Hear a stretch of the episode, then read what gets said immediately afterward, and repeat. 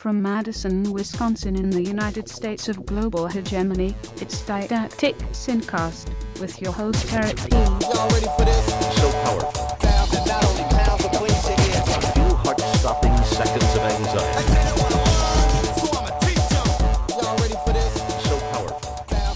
Hello, Earthlings, and welcome to the Didactic Syncast, your overview of everything important on the planet Earth. I'm Eric S. Piotrowski, aka Duke Scath in the world of video games and Twitter, aka Scartol in the world of Wikipedia and Reddit. Today is Saturday, the 20th of April, 2013. On this show, I bring you a range of news stories, historical and literary perspectives, and my opinions on topics like current events, war, human rights, economics, education, hip hop, music, and killer robots. So buckle up and let's get started. A little bit better than dope is.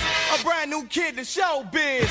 With knowledge I persevere, but for now do me a favor. favor. Let me an ear. Then we can find a rhyme to fill in space and drop the bass with a I'm back in the manic mode, baby. Uh, I sometimes struggle with some mood swings from time to time. You might call it some sort of manic depressive episodes, but they're not very severe. Uh, but they are annoying, and um, the past few days, like eh, four or five days, uh, I've been in a pretty nasty funk and uh, moping around and just you know finding it hard to smile or laugh about things. And those people who know me know that that's pretty unusual. So when it, it, it once it'll happen once in a while, but if it if it drags on for several days, it's kind of worrying. So it's over. Um, I'm pretty much back in the positive zone again. And uh, I thank everybody who showed their concern, especially you know the Diane and um, all the people at school. So I appreciate that. Thank you for being there for me. It really is the type of thing where it's just a matter of time passing, and I'll get out of my funk, and I'll realize how lucky I am, and uh, you know all the positive things, and, and meditating helps, and all that stuff. So whatever, it's over with. One of the things that sometimes depresses me is this thing I do in my classrooms called uh, I call it the morality interrogation. And basically, I have a bunch of stuff on the board that says, you know, would you do this for this amount of money? Would you do that for that amount of money? And it was inspired by Michael Moore's TV Nation. He had a TV show a while back, and uh, on there, one of the things, you know, then they go to commercial, they'll put little fun facts up on the board. And uh, so at one point, they said the announcer comes on, he goes certain percentage, I don't remember what percentage it was, let's say 63% of Americans said they would punch themselves really hard in the face for $20. And I've always thought that was a pretty sad statement because it says that people care more about money than they do about their dignity. So I asked that and a bunch of other questions about, you know, would you, you know, punch a stranger in the face? Would you make a child cry? Would you, you know, do all these nasty things? And and a lot of times they're quite bold with their uh, willingness to do nasty things to themselves and to other people for money. And I always try to reinforce the thing about like you know your conscience might haunt you about that, and they tend to not you know. I, I- there's only a few that will do the most nasty stuff. There's a thing about you know would you kill a puppy for a million dollars and stuff, and and and none of us knows exactly what we would do if the money were in front of us, an actual person with a briefcase. I understand that. But it's also a good chance for me to ask them, like, okay, everybody gets outraged, like, how could you even consider killing a puppy? What's wrong with you? And then I say, okay, all of you who are so outraged about the puppy, how many of you would be willing to kill a kitten? And at least three or four are, oh, yeah, I'll kill a kitten. Oh, sure. And there's some people who are outraged about that. And then I say, okay, what about a rabbit? And they're still outraged. Okay, what about a rat? And we, you know, we trace it back. And, and it's a good way for us to just discuss the philosophical implications of killing animals. Um, so I find it very interesting, and but it's it's sometimes is sad that people, you know, the people who talk the most during those discussions are the ones who are most um, willing to betray my morality. Now, obviously, I'm not saying my morality has to be everyone's morality, but it, it's uh, it's pretty shocking when some people are like, "Oh yeah, just push the kid down and step on his face, and you'll get your two hundred dollars or whatever."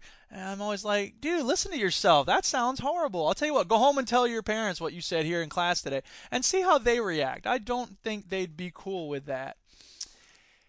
Um, anyway, this week's action. You should take some action to stop the execution of Abdullah al Qahtani in Iraq. This is an Amnesty International online action. And, uh, I can't read you the thing because I already took the action. Damn you, Amnesty! But uh, basically, there's this guy in Iraq who, along with some other guys, uh, was arrested on suspicion of maybe being part of Al Qaeda, and they were tortured, they were burned, they were asphyxiated, all these horrible things going on, and their confession, quote unquote, is totally illegitimate. It should not be accepted. They should not be executed. So take a second to go to my website, fbesp.org slash synapse, and there's a link there right at the top of this post. Stop the execution of Abdullah al-Qahtani in Iraq. Take a minute, fill out the online form. It could happen any day now, so we really need people to uh, step up and do something about it. Uh, yeah, let's talk about what's going on in the world.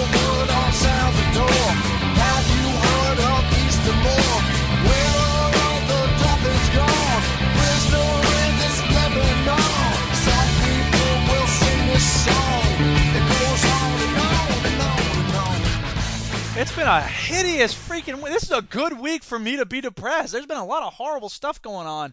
Uh, there's a shooting in D.C. The president had ricin sent to him. There were explosions in Boston and in Texas, uh, and there were explosions in Iraq, and people got killed in all those places. Uh, really, a hard time to keep your faith in humanity. There's a great image that went around the internet that I forwarded on Facebook and some other places uh, from Mr. Rogers. It said.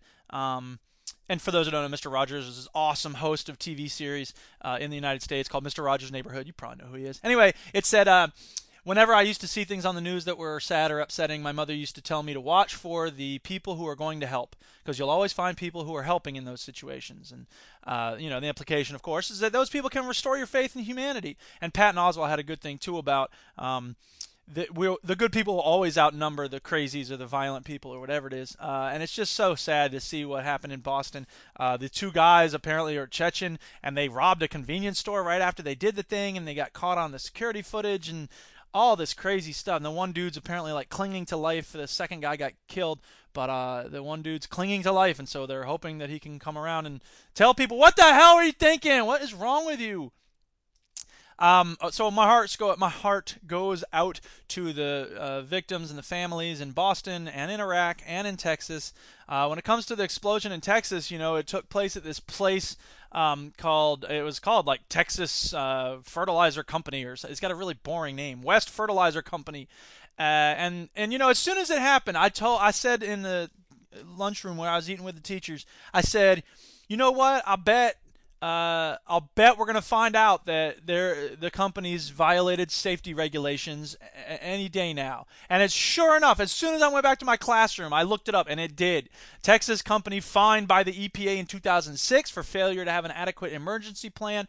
Uh, there's also a uh, so that's a Huffington Post article, but you know what? They got a lot of really good links. And some people have the attitude of like Huffington Post, oh whatever. They they just it's a leftist news organization. And you know what? Hey there's some validity that i suppose but they give a lot of links to the things that they're citing. Uh, so yeah go check out the article on huffpo about that. And uh, democracy now! had a, a piece a, a segment about the texas explosion um, reporter Mike Elk of In These Times magazine joins us to discuss the plant safety record and the troubling regulatory environment for workplaces in Texas and nationwide. The Occupational He- Safety and Health Administration, OSHA, has not inspected West Fertilizer Company in five years, and the EPA fined the plant in 2006 for failing to have a risk management plan. Elk says OSHA is understaffed and underfunded nationwide across all industries. So this is part of that whole like cut government, government's the problem. Yeah. The result is that organizations like EPA and OSHA don't have the capacity to monitor the places that they need to be monitoring to make sure that they're not operating in an unsafe way. And those unsafe practices then result in 15 people being killed when the goddamn factory blows up. Ah! All right, let's talk about something that will make me less angry. North Korea! North Korea, what the hell is wrong with you? Stop threatening nuclear war! Jesus, there's got to be a better way to get your popularity ratings up. Kim Jong Un, dingus.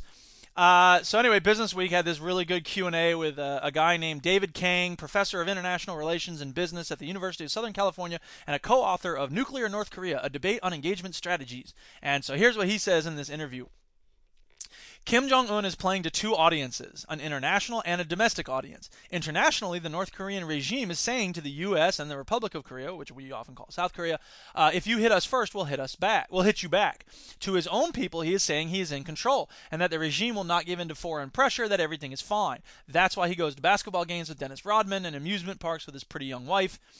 The question then is what potential threats does North Korea pose and to whom? And this guy says, very interesting, he said, North Korea can destroy Seoul, the capital of South Korea, tomorrow if it chooses. So that's a real threat. Deterrence has held for 60 years because both sides realize the costs of a real war. Seoul would be destroyed and North Korea would cease to exist. For all the hype about the last few months of chest thumping and muscle flexing, it's important to remember two things. First, if you read the North Korean statements in full, they are saying if the U.S. or Republic of Korea attack us first, we will fight back. Not we will attack you first, which is often how they are interpreted. And second, we believe them. That's why there are no preemptive strikes on North Korea. So, but here's the point. Every piece of reporting I saw in the U.S. and other news sources, even in the you know the Guardian or whatever, they always just said North Korea says they're going to launch missiles at you know Austin, Texas, or whatever. And don't get me wrong, that's worth reporting, but it's not fair to pretend like North Korea's saying we're just going to lash out and bomb people. Because look, here's the thing. I don't I'm not trying to legitimize North Korea. I'm not trying to apologize for it. I had students who are like, "You're saying we should do nothing." That's not what I'm saying. But here's the thing. Look, we are constantly doing military exercises with the Republic of South Korea. And maybe we have a good reason to do it cuz we're scared North Korea will do something stupid. And they have done stupid things and they've killed people. There was an attack a couple years ago when North Korea killed people on a fishing boat. So, I mean, there's something to be said for having a US presence there perhaps. I would like there to be an international presence rather than just a US presence, but whatever. My point is that if China started conducting war games with Mexico on the border of Arizona, you don't think we'd start talking about launching nuclear weapons? People look at North Korea like some sort of insane lunatics. And I mean, in a way, they are, of course. But it's not as though, I mean, look, I, you know, Kurt Vonnegut said uh, when we're lead up to, in the lead up to the Iraq war, he wrote an article, to the, a letter to the New York Times that said, only one nation in the history of the world has ever used nuclear weapons. Signed Kurt Vonnegut.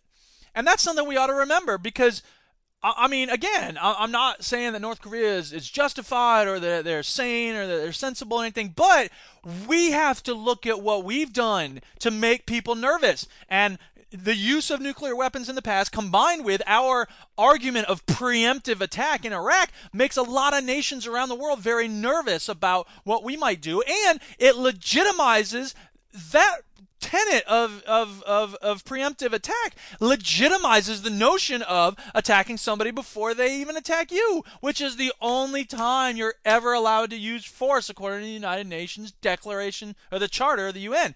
So it's totally hypocritical for us to say like, "Oh, North Korea better stop threatening things," when we, through our actions in Iraq and elsewhere, have made it clear that we are willing to attack people first, and it's all just a big kerfuffle and a big mess. And I'm glad to see that it's calming down.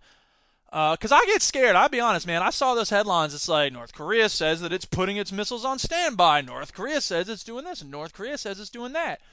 And I want to see I want to see nuclear disarmament around the world, but the United States government has fought against that at every turn. So uh, it's it's it's a little hypocritical, I think, for people in the United States to get suddenly horrified about nuclear war only when it is North Korea that's talking about us. We have to look at what our government does to help the cause of nuclear disarmament or not. And if you look at the record, we haven't done a good job in advocating or taking steps toward nuclear disarmament around the world.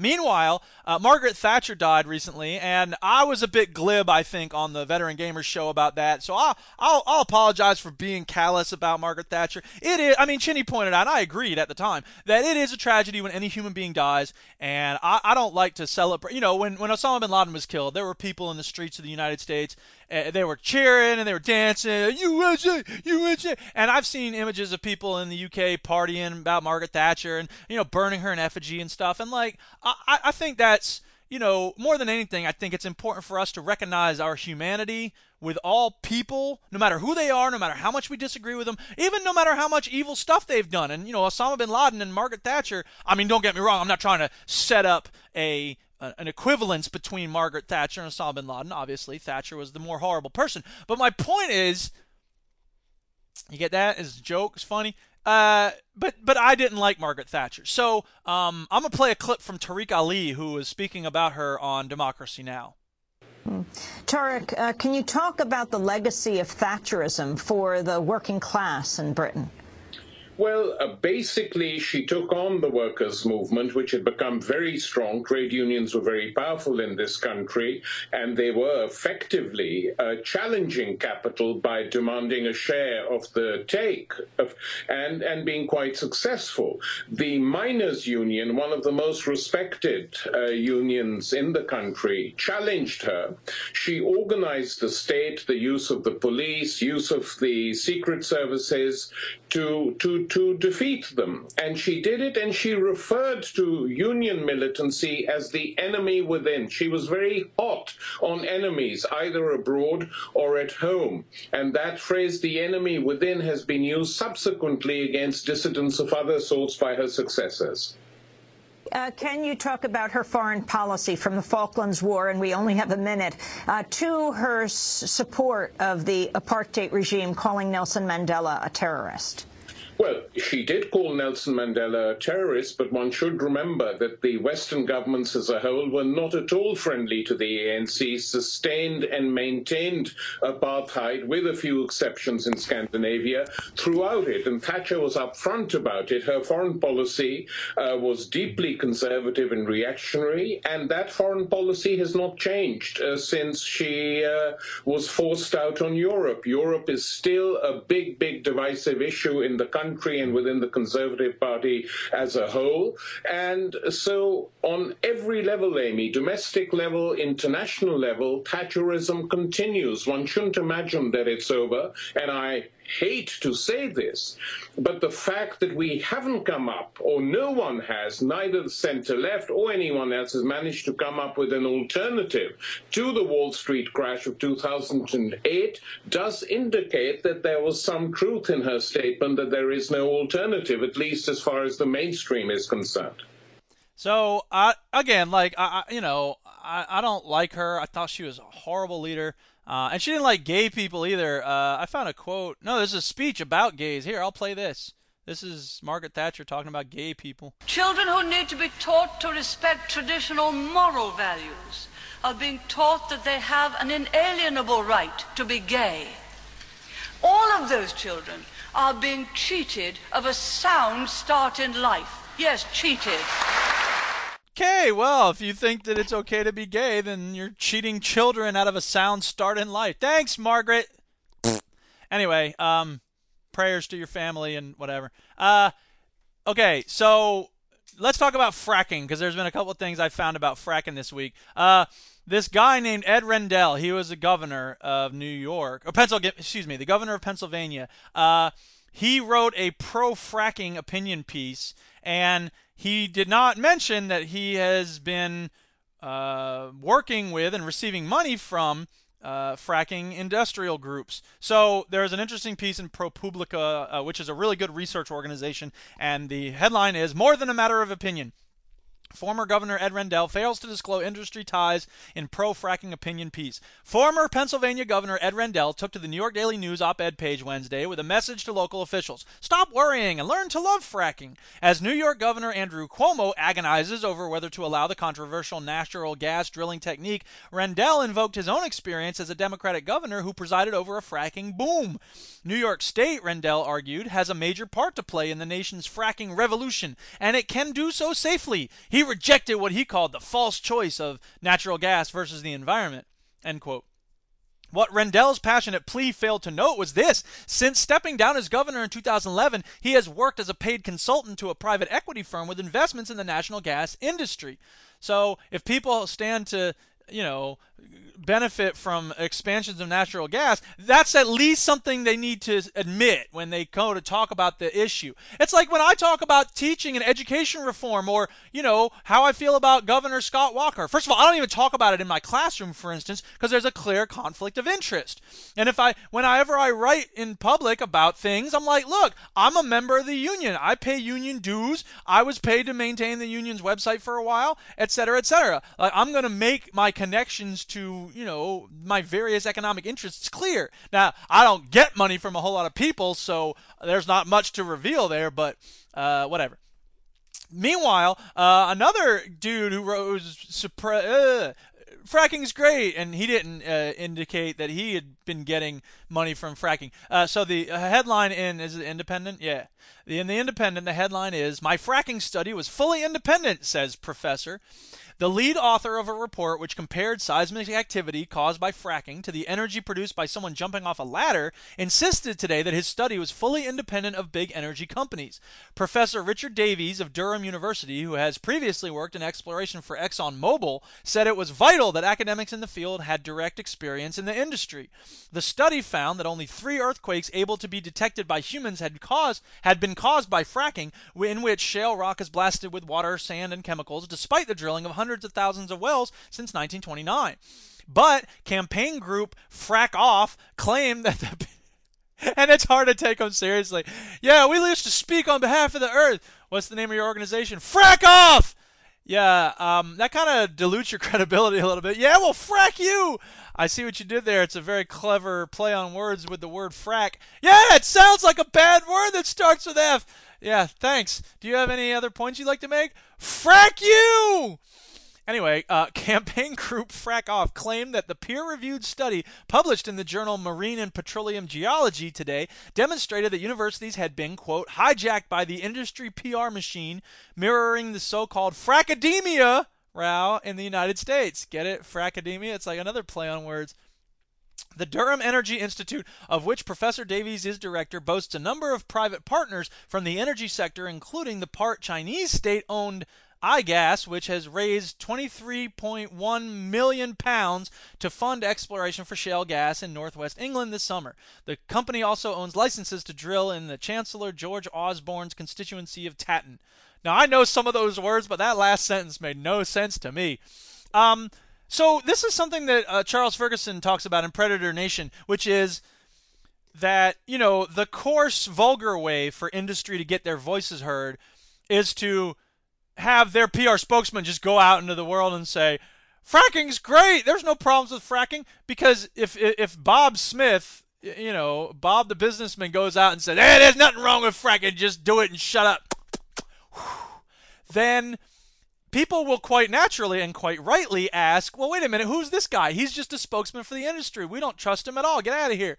But if the industry organization can fund academic research that happens to show that fracking is great, then there's a middleman. There's there's some confusion. There's some uncertainty about whether the industry is really funding it or not. And this is true in the financial services industry. This is why Charles Ferguson says that so many people in academia who talk about the financial sector, deregulation, talking about um, uh, uh, trading derivatives and and you know all the stuff that caused the 2008 collapse the people who have argued for that stuff so powerfully and at such a high volume for decades now they are often funded by the industries that stand to benefit from them. And it's again it's that indirect funding that takes longer to investigate and is much more uncertain than if the industry just comes out and says here's what we think. So it's a much more insidious process because it's harder for us to you know trace the roots of the funding.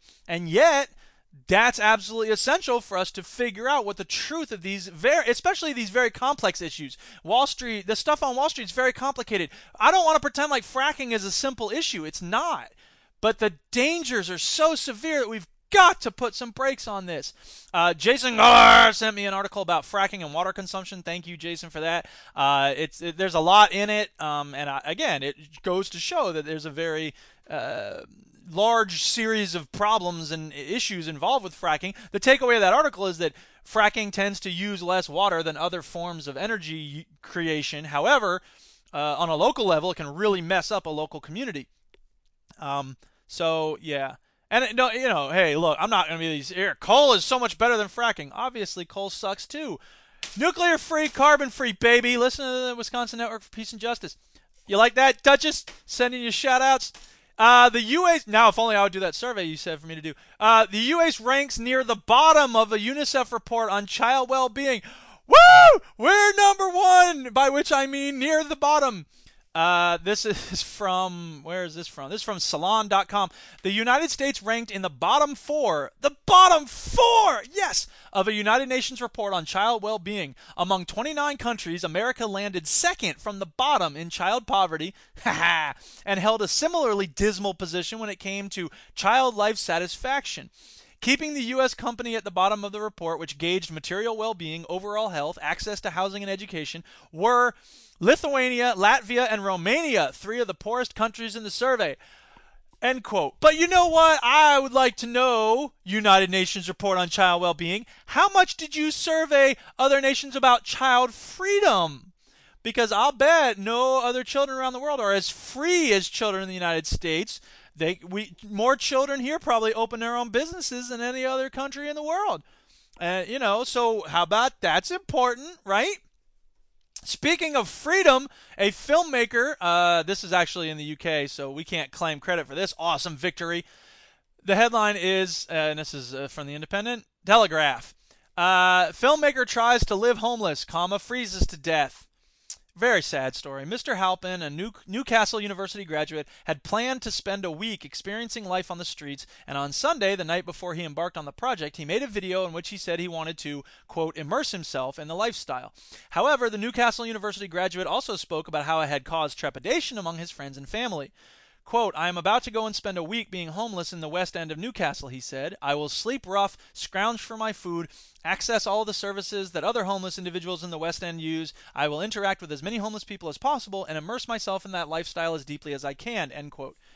And it's a hideous tragedy that he froze to death, apparently, in his attempt to live as the homeless live. But it should also remind us how many homeless people are dying from the cold in the UK and in the United States, and I dare say it's probably much larger number in the United States. But we look at the homeless as being deserving poor or who cares? They they're being lazy. They choose that lifestyle, and uh, it makes me sick to think how how difficult it is for homeless people. And I've never been homeless, and I can only imagine how rough it must be. Uh, it just makes me really sad. Pentagon calls off new medal for drone, comma cyber warriors. Um, this is from Google News, but it's hosted for a, Agence France Presse and uh, I, I, saw it in a lot of other places as well. Defense Secretary Chuck Hagel on Monday canceled a new combat medal for U.S. troops who launched drone strikes or cyber attacks after a torrent of criticism from veterans and lawmakers. The now canceled medal had provoked outrage among active duty and retired troops who called it insulting due to its high ranking in the military's hierarchy of traditional combat medals above the prestigious Bronze Star for Valor and the Purple Heart. And I don't really have an opinion about that, but I just think it's interesting that. Um, I, and I don't want to comment on the ranking of different medals. I don't have any idea about what should be more worthy of higher rank or not or whatever.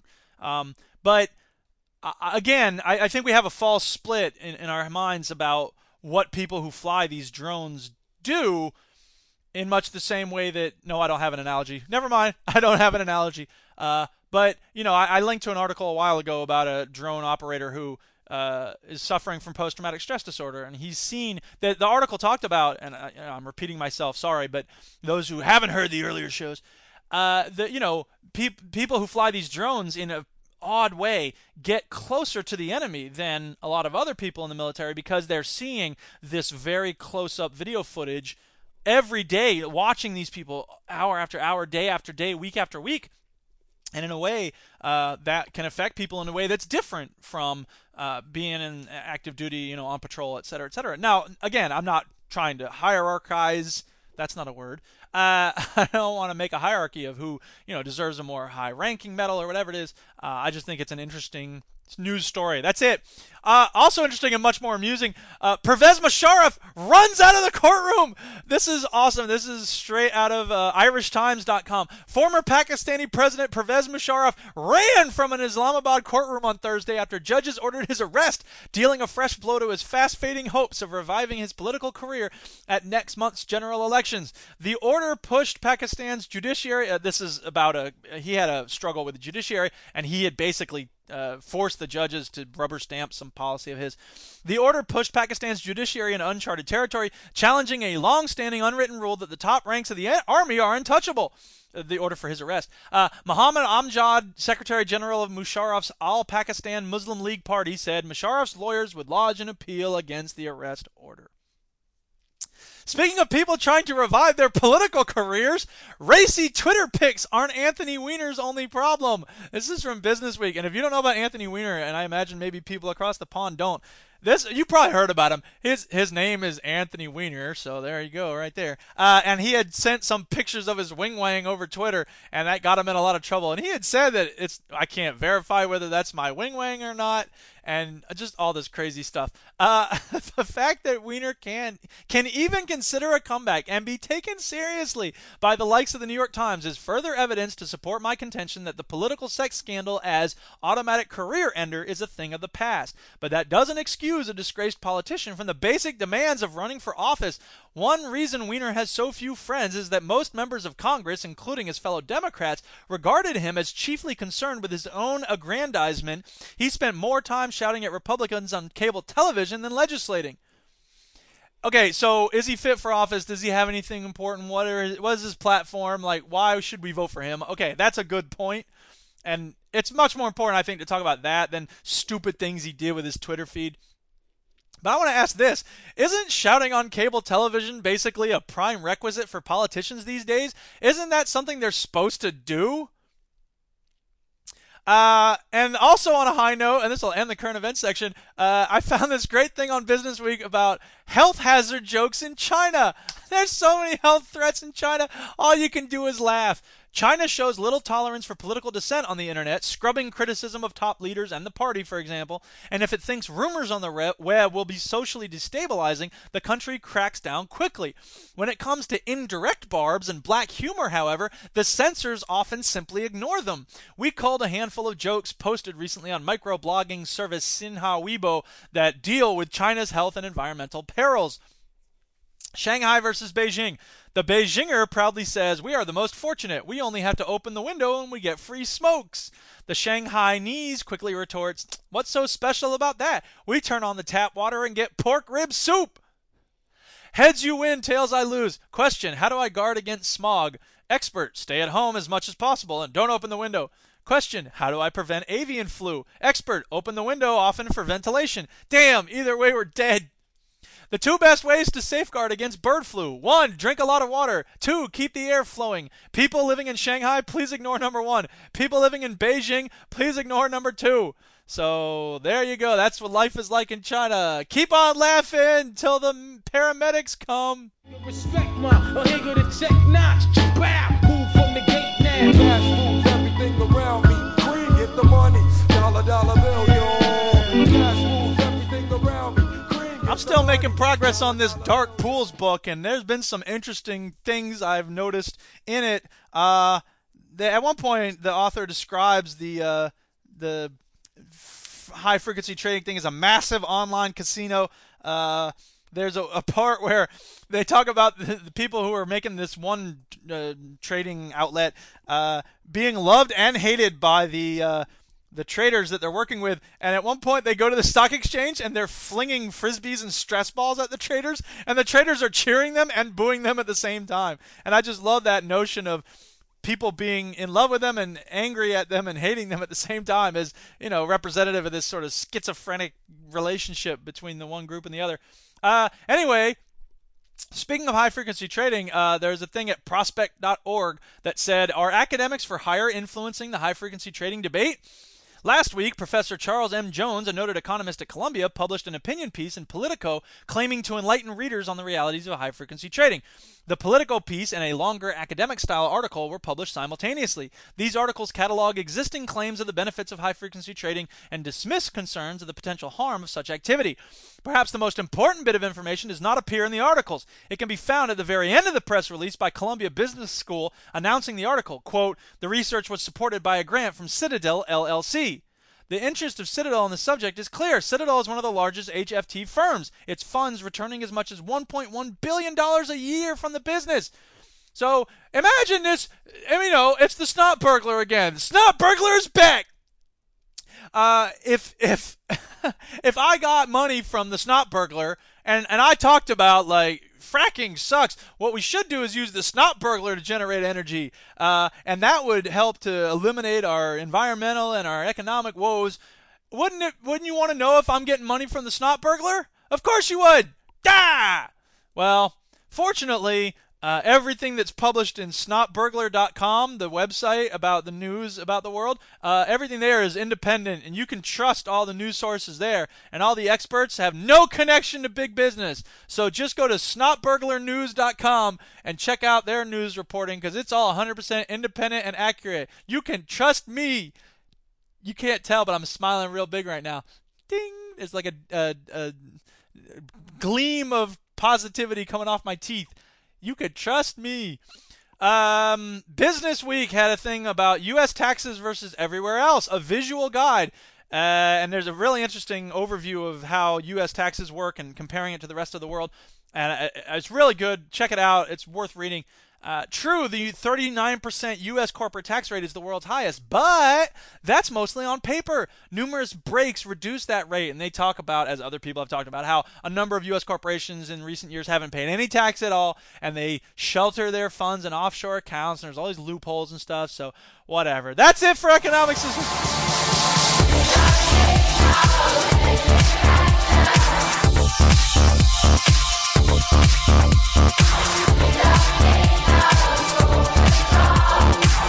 Don't worry, I got like three pages of education stuff to make up the difference. Grand jury indicts 35 teachers and administrators in Georgia cheating scandal. This is it, people. This is the logical consequence of all these high stakes tests. And it's happening in D.C., and Michelle Rhee probably knew about it.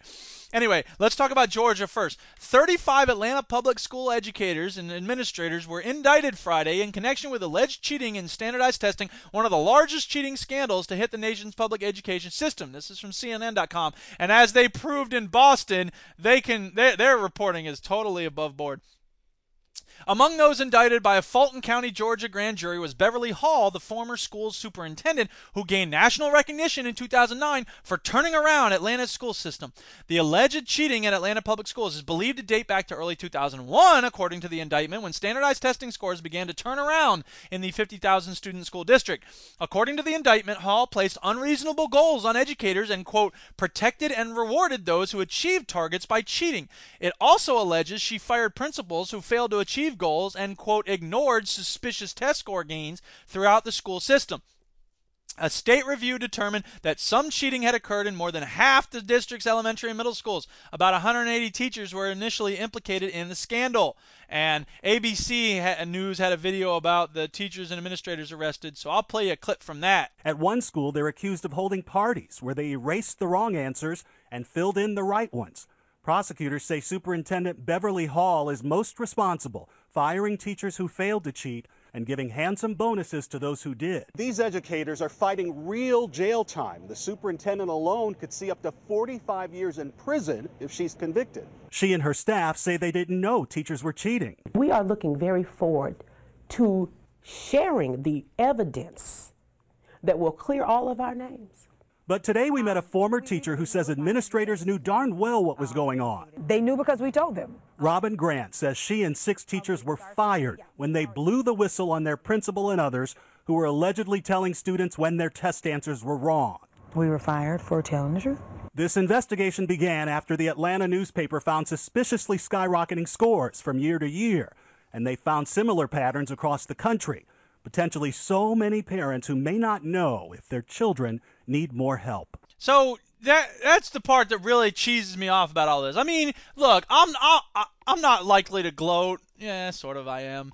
Uh, Because this shows what happens when we make test scores the end all and be all, and we attach, especially when we attach financial incentives to individuals or the threat of being fired if you don't reach these, you know, ludicrous marks for test score improvement But really, the thing that bothers me the most is, you know, kids were getting scores they didn't deserve. They were declared competent when they weren't. They were declared proficient when they weren't. They were, the school system was pretending like they were doing a lot better than they really were.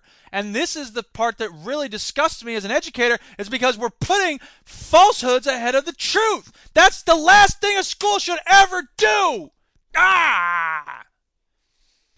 So, and it's uh, this is all the tip of the iceberg. Mark my words. We're going to see this same sort of thing from school districts around the country because we already saw it in D.C. There's an article from ABC News also. D.C. finds cheating on tests at 11 schools. The district's Office of State Superintendent released results Friday from its annual audit of standardized testing in the city. It says critical violations of testing integrity were found at seven public schools and four charter schools. Test results from those schools will be thrown out. And Michelle Rhee probably knew about it. USA Today had an article about memo warns of rampant cheating in D.C. public schools.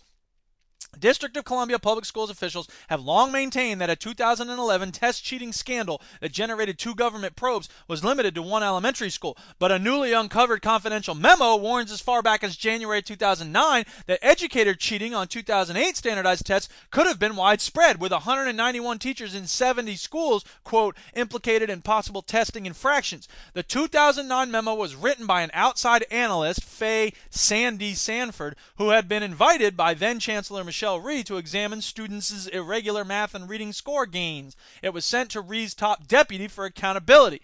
And then in another article from the Los Angeles Times, Michelle Rhee responds to these accusations. Rhee said that although she, quote, didn't see the memo at the time, consultant Sandy Sanford was writing a memo based on something we already broadly knew. She noted that the testing company had expressed reservations about the erasure analysis the memo relied on, and she added that later investigations found no widespread wrongdoing. End quote. So I have no idea what she wrote, but it was obviously something everyone already knew, which was that there was probably something fishy going on. But when we looked into it, we couldn't find anything wrong. What's so confusing about that? Michelle Rhee is so full of crap it makes my head spin. I don't understand how she's taken seriously. She's got this organization, Students First, which, first of all, that, and I've probably railed about this before, but I don't care. I'm in the zone here, man. This is how I break my depression. Uh, she students first. What are you going to say in response to that? Students last. I want to start an organization called Students Last. I hate students. Students suck. I wish to see students tortured and maimed. Frack students. That's a good organization. We could combine the two. Yeah. Michelle Rhee, come on. Seriously, students first. Eh. I'm gonna put short-term, unenlightened self-interest first. Yeah, that's a good organization for teachers. What are we gonna say? Uh, so this whole thing, she's like, oh yeah, and, and then she's like Sarah Palin, because Sarah Palin, as you know, is always talking about, don't talk about my kids, leave my kids alone, let's just discuss policy, blah blah blah. But she's always bringing her kids out on the stage and shoving the microphone in their faces. So Michelle Rhee's doing the same thing. In the interview, Rhee also confirmed that one of her two daughters attends a private school in Tennessee, where the girls live with their father, the state's top education official. Rhee is now married to Sacramento Mayor Kevin Johnson. She has previously described herself as a public school parent. An aide repeated that phrase when the Times asked directly if Rhee's children were in public or private school. And here's the quote I try to maintain some level of privacy for my kids by not divulging too much information, Rhee said. I say I'm a public school parent when my kid goes to private school. That doesn't sound like you're trying to maintain some level of privacy. That sounds like you're being a freaking hypocrite and a liar, like Sarah Palin when she talks about socialized medicine. Go to Canada and see if that works. But when she lived in Alaska, uh, when she was nobody in Alaska, she used to slip across the border and get free health care in Canada. So which is it? God, these liars and these hypocrites, it makes me so mad. Lousy pipes won't freaking fit together. I wonder if I can find that clip online. Searching, searching. Nope, can't find it. Dang it. Oh well. Um, there's a opinion piece at acampbell99.wordpress.com, and I know all of you probably go there every day to acampbell99.wordpress.com. But uh, they had a piece called "Why Khan Academy is the Wrong Answer." For those who don't know, Khan Academy is this YouTube channel basically where this guy and I suppose probably associates of his because I can't imagine he does them all. But there's like thousands of videos up there about all sorts of subjects from math to English to history to whatever. And a number of people are touting this as a revolution in education because kids can just go there and watch a lecture and then go to class and they can have, you know, discussions or whatever. And there's nothing inherently wrong with that concept. Like, they're okay, fine, that's fine. There's okay, yes, we could use these online lectures as you know good things, but as with so many parts of education reform, it's often presented as like this is the golden ticket, that silver bullet. We're to solve the education problem now. So anyway, he starts with a quote from a guy named Nicholas Negroponte uh, from a book called Being Digital. And he says, the quality of, excuse me, the problem with television lies not in the quality of resolution, but the quality of programming. And so here's what the guy writes uh, Before we solve a problem, it's important to make sure we're working on the right problem. We need to do the same when improving education. Popular efforts to improve education are focusing on the wrong problem. New uses of the internet, Twitter, Facebook, etc., are social. Web 2.0 is about users interacting and collaborating. The power of YouTube is that users create, share, and discuss their own videos. That's what makes it unique. Using it to show lectures so students can watch their homework while playing World of Warcraft turns it into a TV channel, nothing more. Amen, dude. And that's it. Uh, eight year old follows Tennessee lawmaker around the Capitol until he drops welfare quote unquote reform bill. This was a beautiful moment of reaffirming our love of humanity. Rawstory.com a Tennessee lawmaker has relented and agreed to drop his stupid bill. Sorry, I added stupid. Uh, linking academic performance to the family's welfare benefits after an eight year old girl shamed him by following him around the state capitol. On his way to vote on Thursday, State Senator Stacey Campfield, Republican, was confronted by eight year old homeschooler Amira Fatuga, who presented him with a petition signed by people opposing his welfare bill. You are so weak to not listen to a child, a parent said as Campfield walked away with the girl following. Why do you want to cut benefits for people? Eight year old Fatuga asked after she caught up with him on a Capitol escalator. But the protest tactics may have worked because Campfield decided to withdraw the bill before Thursday's vote after several other former supporters began to express doubts. Now, I don't think this little girl can take all the credit, but that's pretty freaking cool. Way to go, little girl. What's your name? Amira Fatuga, you're awesome. Go on with your bad self. Robotic beings rule the world. The humans are dead. Too bad you The won't live to humans see are the dead. future because the killer The robots are humans going are to destroy us They all. look like they're dead. But maybe you can follow the killer robots I'll just around. confirm that they're dead. So that we can have fun. Affirmative. I poked one. It was dead. Robot snakes can now wrap themselves around lampposts. And you know what's a lot like lampposts? The human neck! A robotic snake developed by researchers at Carnegie Mellon University has suddenly gained a frightening new power the ability to hug things. Hug things. Last week, the university's biorobotics laboratory published a new video of its modular snake demonstrating the robot's ability to reactively latch onto objects. When thrown against a pole, the robot automatically wraps itself around it, securely grasping to it in a constrictor like hold. There's video, kids! Now, the thing that horrifies me about this is I'm actually joking about the ability of these robots to latch themselves around our necks and suffocate us, although that could happen. The real danger is that they're going to make robotic pole dancers, then we'll have robot strip clubs, and it'll be like on Futurama. It'll be like, eh, eh, insert money. Oh, big spender. Yeah, cha come on. And Fry's like, ah, get it off me! Uh, thanks to Jason uh, about the Kinect powered therapist. The hell is this? The SimSensei will track your body movement, expressions, and listens to your voice so that it can say that's a bad series uh, creation there. Uh, so it will track your body movement and expressions and listen to your voice so that it can say hmm at the perfect moment to make you feel better. In other words, the the Kinect robot will look at your face and it'll go, hmm, you look worried, and then you'll go, yeah, I am, robot, and it'll go, tell me about it, and you'll go, oh, I don't know, it kind of feels like these robots are trying to hug my neck all the time, and it really cuts off my oxygen supply, and it'll go, hmm, I'm sorry to hear that. Uh, thanks also to JR for uh, an article from 2010. Three year old news, that's what you're getting here. And eight year old news. Boom! See what I did there? The little girl following him around. Uh, U.S. apologizes for, for, apologizes for infecting Guatemalans with STDs. I don't know why we should apologize for that. They should be thankful that we're giving them our valuable biological surplus. Uh, the United States apologized Friday in 2010 for a 1946 to 1948 research study in which people in Guatemala were intentionally infected with sexually transmitted diseases. The scientific investigation, called the U.S. Public Health Service Sexually Transmitted Disease Inoculation Study of 1946 1948, aimed at determining the effectiveness of penicillin in treating or preventing syphilis after subjects were exposed to the disease. Gonorrhea and chancres uh, were also studied. Penicillin was a relatively new drug at the time. The tests were carried out on female commercial sex workers, prisoners in the National Penitentiary, patients in the National Mental Hospital, and soldiers. According to the study, more than 1,600 people were infected 696 with syphilis, 772 with gonorrhea, and 142 with chancres. What the hell is chancres? I've never even heard of that. Maybe I could look it up on Google. No, that's not the way you look things up on Google, you stupid Google.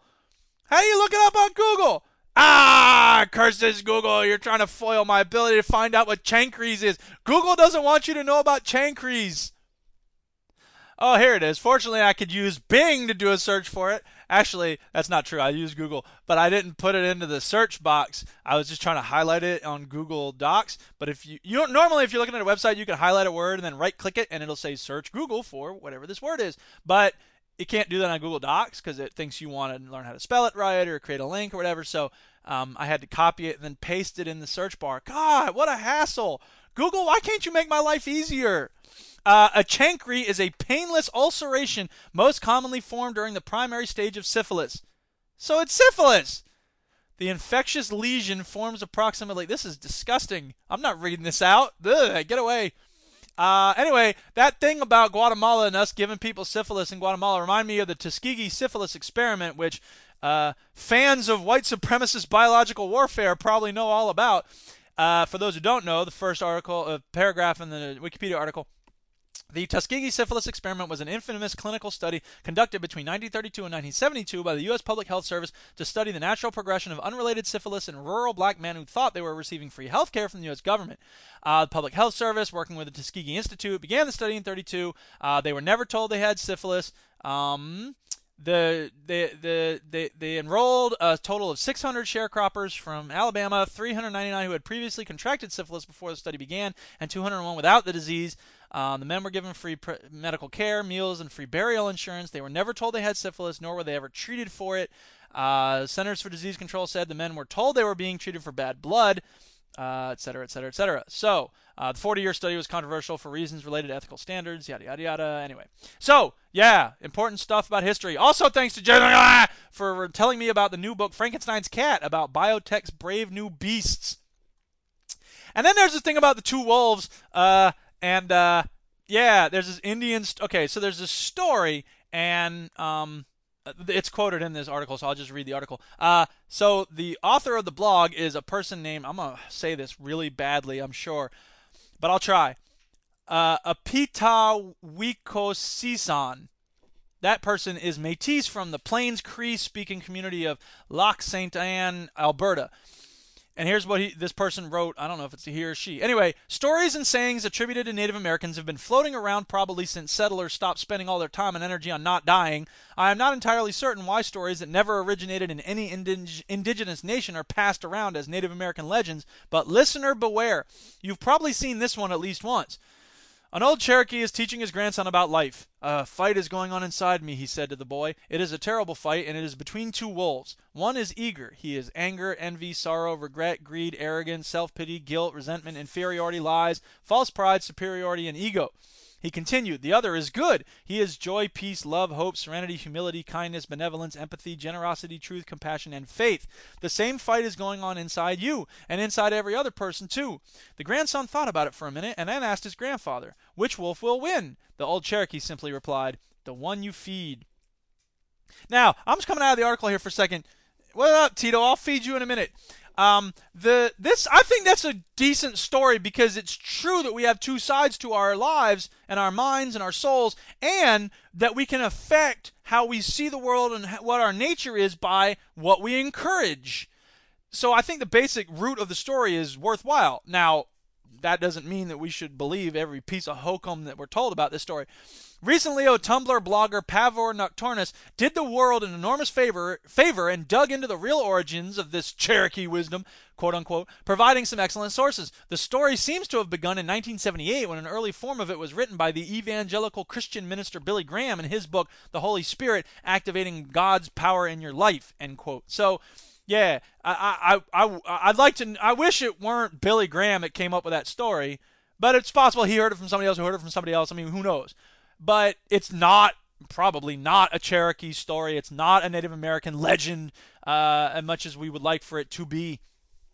Uh, but it's like I say, it's a cool story, and I, I wish I could give a decent source for it, but instead I have to say like, okay, so there's this bullcrap version of the story that's often attributed to Cherokees that it's not.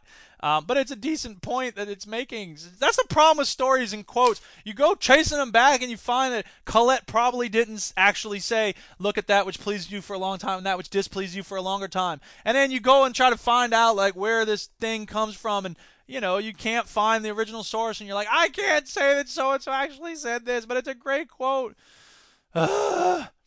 Anyway, Sarah Palin's back for more. She had this great new uh, ad for her SarahPAC called Loaded for Bear. I'm going to play you a clip because it's awesome. Sarah Palin stole the show at this weekend's CPAC Stole the convention. show. I'll do a commentary throughout the whole thing so you can't even hear it. And she's used that to try to help get people elected. She is fearless. She is principled. She can pick winners. She's definitely She's a proven kingmaker. She can be effective endorsing candidates. Sarah Palin jumped in early and supported Rand Paul. She Oh, thank God for that. Rubio, But that Tim sucks. Scott, See, because I do agree Pat with Toomey, Rand Paul Nikki on the Haley, drones, Deb Fischer, but I don't agree with him on going myself. to probably going to win this thing. historically black universities and colleges. Listen to this music. Republican House seat. A lot of that came from her. Oh, yeah, I'm getting one pumped. Don't Oh, the big consultants, so the big inspiring. money men, the big bad media. Oh yeah, there's all these images of money. Like, yeah, you can trust Sarah Palin. She stands up for the little guy. This is the stupidest thing I've ever done on this show. You're talking over Sarah Palin. We can't hear you or her. Of the American This is so people. stupid. How about rebuilding the middle class? Rebuilding the middle class, yeah, Now by getting government out of the build way.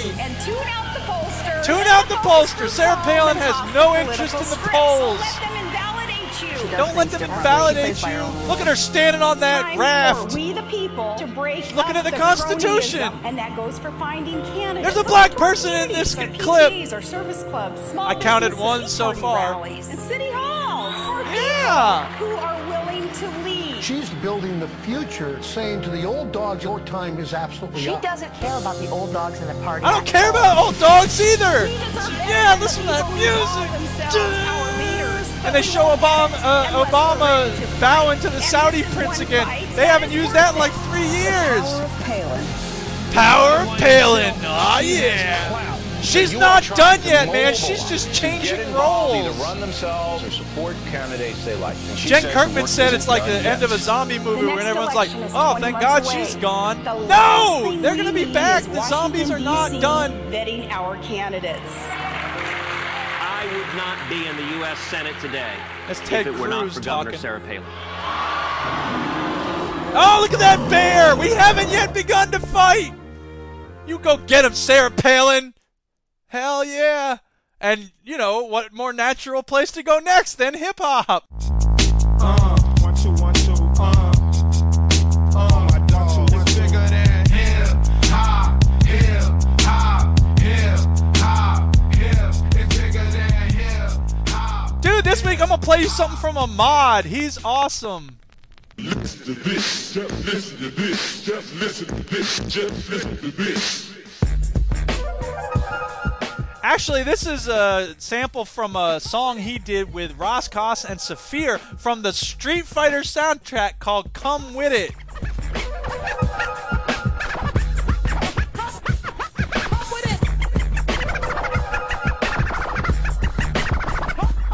We went all around the planet, pitching, and no one hit it. I'm the first batter of them all. Well, then come with it. All around the planet, pitching, and no one hit it. I'm the first batter of them all. Well, then come with it. The vibe keeps me boxed and funk. Makes you rock to the side, gave it all I had. Just to have what I got. Trying to be bad, and they mad cause they not gonna defeat the rapper who got three ways to sack 'em. Quarterback and slaughter whack 'em C's with ease. These what you get and a busted lips. What you have when you come at me with busted. Now, Ahmad only put out two albums in his lifetime, and the most recent one, I wasn't blown away by it, so I can't recommend you check that out. But his first album, self titled Ahmad, is awesome. He's not what I would call like he's not very politically motivated. He doesn't have a whole lot of stuff about like society or economics or anything, but his flow is unbelievable. And for the most part, I mean his stuff is like cool and funky and it's not like it's not about guns and shooting people and you know getting bitches and hoes and money and stuff. So like he's just talking about like his life and it's totally cool and it's uh his like I say his flow is incredible. And he's the guy who made that back in the day song I'm always playing on the veteran gamers. Back in the days when I was young, I'm not a kid anymore. But some days I sit and wish I was a kid again. Back in the days when I was young, I'm not a kid anymore. But some days I sit and wish I was a kid again. Back in the days when I was just a little gigolo, I looked up to my bigger bro, begged if I could kick it. So when he went out with girls, I could go tagging along, nagging. If she had a sis, maybe could mac a baby hood rat. You'll remember way back then when it was 1985, all the way live. I think I was about 10. One of those happy little fools singing the blues that be always trying to bag with the shag and karate shit. Saying, yo, mama black, his mama this, his mama that. Then he get mad and want his crap. We stay mad about 10 minutes, then it's like back on the bike to play hide and go get it with the younger souls by the bungalows. Then switch to playing ding dong ditch when that gets old and too cold to hack it. Threw on a bomber jacket, you could tell the ballers cause they fell wearing gazelles. If they really had money raised, we sport girls had they Turkish sling. If it broke, then they made earrings to it, like they meant to do it. But sometimes I still sit and reminisce then. Think about the years I was raised back in the day. Back in the days when I was young, I'm not a kid anymore. But some days I So yeah, he's just a really cool guy, and his flow is sick. So you should definitely check out Ahmad for some funky hip hop stuff. And now it's time for the quote of the week. Romans, countrymen, lend me your ears. Stop repenting cause the ending is near. But don't panic, you can't function if you live in fear. Pay attention, you gotta listen to hear. Wait just a minute. Hannah Arendt, born in 1906, died in 1975, was a German American political theorist. Though often described as a philosopher, she rejected that label on the grounds that philosophy is concerned with, quote, man in the singular, and instead described herself as a political theorist because her work centers on the fact that, quote, men, not man, live on the earth and inhabit the world. And I'm sure that today she would say humans rather than men, but whatever. Here's the quote I have from her Ideologies isms which to the satisfaction of their adherents can explain everything and every occurrence by deducing it from a single premise are a very recent phenomenon. Not before Hitler and Stalin were the great political potentialities of the ideologies discovered. So put that in your pipe and smoke it. Ideological fanatics. I get so sick when I'm online and I'm talking about stuff. I was recently having a discussion with somebody on R economics, and they were like, uh, you use the word workers, so you must be a Marxist, am I right? And I was like, dude, why you gotta slap me with a label? Why does that have to be about ideology? Why can't we talk about the issue and try to find common ground instead of trying to use these labels to separate us? It's like Capital D said, I'm scared of isms, whether material, colonial, imperial, or rational. Each one is factional and leads to more casualties etc., etc., etc. All right, whatever. That's it, man. Tito's starving to death out here. I gotta eat lunch. Show notes and links to everything in this podcast are on my blog, Didactic Synapse, fbesp.org slash synapse. Man, I almost made it under an hour. Oh well. My website is the floating brain of Eric S. Piotrowski, which is at fbesp.org, with links to music I've made and fiction I've written and multimedia I've created and lots of other stuff. Shout outs this week to Stu Leck for the Maria Bamford Girl on Guy interview. I still haven't listened to that, but I will. Uh, for all the links and stuff. For those who don't know, that's Jason Gallagher. But for some reason, Stu and I on the Veteran Gamer started calling him Jason. And so, uh, yeah, every time I screech like that, that's I'm referring to Jason G. Uh, I think at one point I just started writing Jason G in the show notes for this because I didn't know if he wanted his last name out there on this show. Because this show gets into political. I don't know why he wouldn't want it, but anyway, uh, yeah, he said some very nice things on the VG forum about this show, and I appreciate that. Uh, also, sh- I'll shout out the Duchess for being so incredibly awesome. She's so supportive and nice and loving and forgiving and sweet, and uh, yeah, I don't I don't thank her enough for that. So yay! Thank you for being awesome, Duchess.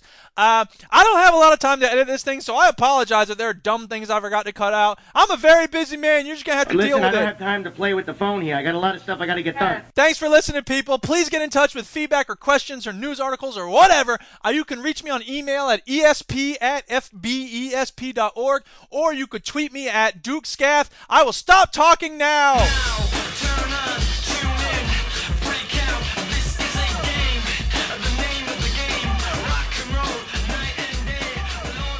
Didactic Syncast is a production of the floating brain of Eric S. Piotrowski, which is solely responsible for its content. This program is a joint venture of Ribonucleic Records and Garrison Multimedia. Our show is made possible by a grant from the Fargus Foundation. Some restrictions may apply. See SOAR for details. Fight the power. So powerful. Here, Tito. Here, boy. No, you don't want to be on the podcast? All right, fine. Be that way. He's probably like staring into his food bowl. Like, oh, I want some food. How about some treats? This podcast doesn't make a lot of sense. The Duchess will get that.